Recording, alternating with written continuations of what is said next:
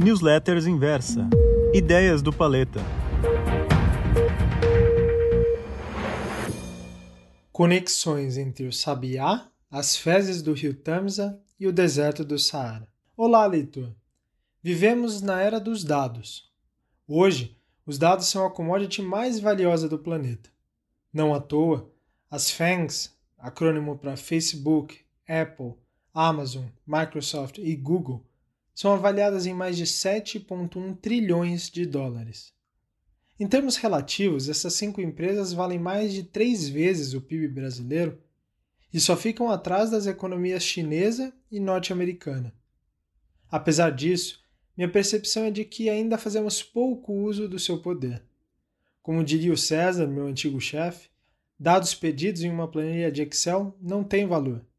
O valor está na concepção primária de como os utilizar. A sofisticação intelectual tirou de nós, seres humanos, a capacidade básica da observação do que nos conecta. O mundo, como conhecemos, é muito mais interligado do que você pode imaginar e está repleto de conexões improváveis, cuja observação atenta nos traz mais respostas do que sofisticados estudos científicos. Para te ajudar a enxergar isso, eu vou contar três dessas histórias improváveis narradas no documentário Connected, ou A Era dos Dados, disponível no Netflix. E no final eu vou te mostrar como podemos aplicar tudo isso dentro do universo dos investimentos. O Sabiá e os Homens do Tempo. Apresentado pelo carismático PhD em História da Ciência Latif Nasser, o primeiro episódio acompanha o trabalho do ornitólogo Christopher Heckscher. Estudioso do comportamento das aves, o seu trabalho é dedicado à compreensão de como as mudanças climáticas impactam o movimento migratório dos pássaros. Até aí, tudo bem. A curiosidade é que, observando atentamente o comportamento dos sabiás norte-americanos, durante alguns anos com um micro GPS, ele percebeu que esses pássaros migravam religiosamente para o Brasil quando chegava a temporada de furacões. Só que nem sempre. Havia anos em que as aves migravam alguns meses antes e ele não conseguia entender o porquê. Foi aí que ele decidiu inverter a sua análise, buscando entender como o comportamento dos sabiás se refletiam em uma temporada climática mais ou menos rigorosa. E o curioso é que, colocando a sua teoria à prova em 2018, Christopher conseguiu prever meses antes uma temporada mais rígida de furacões que nenhum meteorologista do país conseguiu prever dias antes. Moral da história: os sabiás com um cérebro do tamanho de uma noz dizem muito mais sobre eventos climáticos futuros do que os sofisticados modelos científicos. Suas fezes não mentem. Em uma segunda expedição para lá de curiosa, Latifi visita uma empresa de saneamento básico na Inglaterra, para entender como as fezes humanas geram valiosos insights. Bom, partimos do princípio básico de que você pode até dizer para alguém que não bebeu, comeu que até mesmo não usou algum tipo de droga.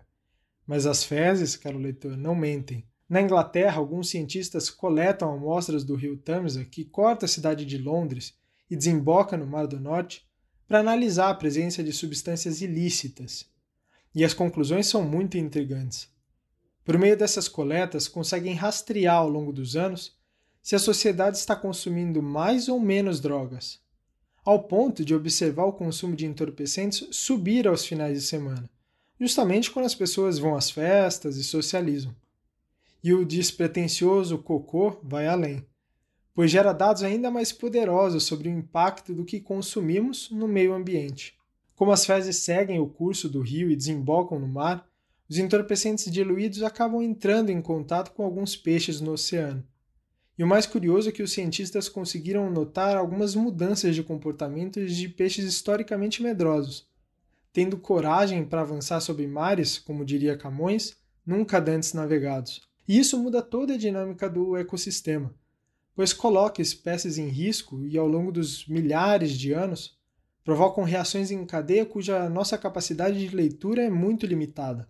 Moral da história: até mesmo as suas fezes produzem dados valiosos que falam mais das pessoas do que algoritmos em redes sociais e que podem ser utilizados para orientar políticas públicas. Por isso, tome cuidado com o que você ingere. O que seria da Amazônia sem a areia do Saara?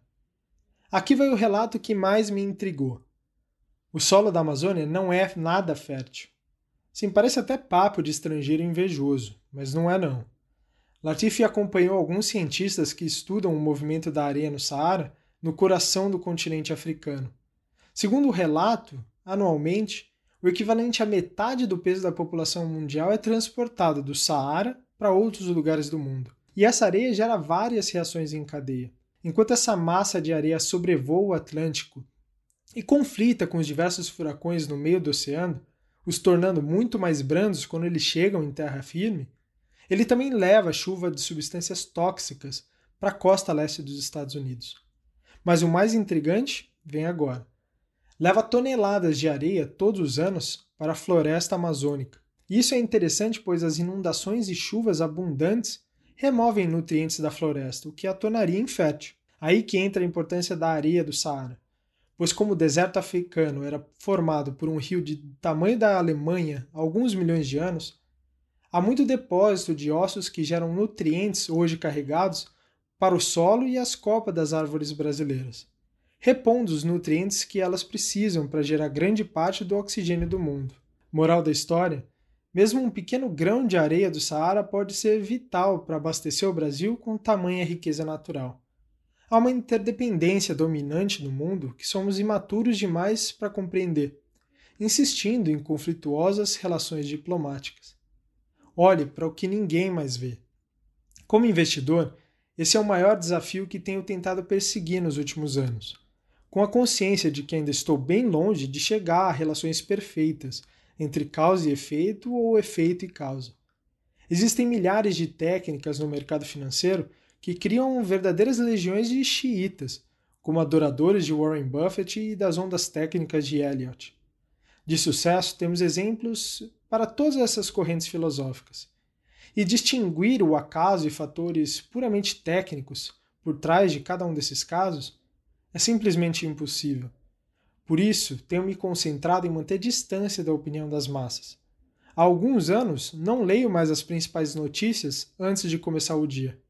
Hoje em dia, filtrar as informações verdadeiramente úteis para consumir é uma tarefa para lá de complexa. Não há uma fórmula certa para ganhar dinheiro no mercado. Existem apenas técnicas que te permitem não cometer grandes erros. Mas para superar o mercado, você precisa fazer algo realmente diferente. Desde o ano passado, eu tenho conduzido uma série de curto prazo aqui na Invest que tem me dado essa oportunidade de buscar elementos pouco analisados pelos investidores, para buscar resultados consistentes investindo em ações de empresas grandes e líquidas. De lá para cá, evoluímos muito, com a certeza de que vamos seguir dedicando tempo e massa encefálica para sofisticar os nossos modelos com mais simplicidade, tentando traçar relações improváveis e que, portanto, estão fora do radar. Devido ao sucesso desse sistema, que deveria estar fechado para poucos investidores, eu estou reabrindo pontualmente aceitando novos investidores para ganhar até 12% ao mês de lucros no Top Trades Ultimate. É claro que os lugares são limitados nessa estratégia. Por isso, se você acessar o conteúdo em texto dessa newsletter, você vai perceber que ali tem um link para que você tenha acesso a esses 12% de lucro ao mês que fazem sentido para quem tem um perfil de mais curto prazo. Se eu fosse você, eu desligaria dos sites de notícias, de corretoras e de relatórios de bancos. Eu começaria a olhar mais para o céu atrás de um sabiá. E você está com sorte, pois temos alguns desses aqui na Inversa. Bom, você gostou dessa newsletter? Então me escreva no e-mail ideias@inversa.com.br. Um forte abraço e a gente se vê numa próxima.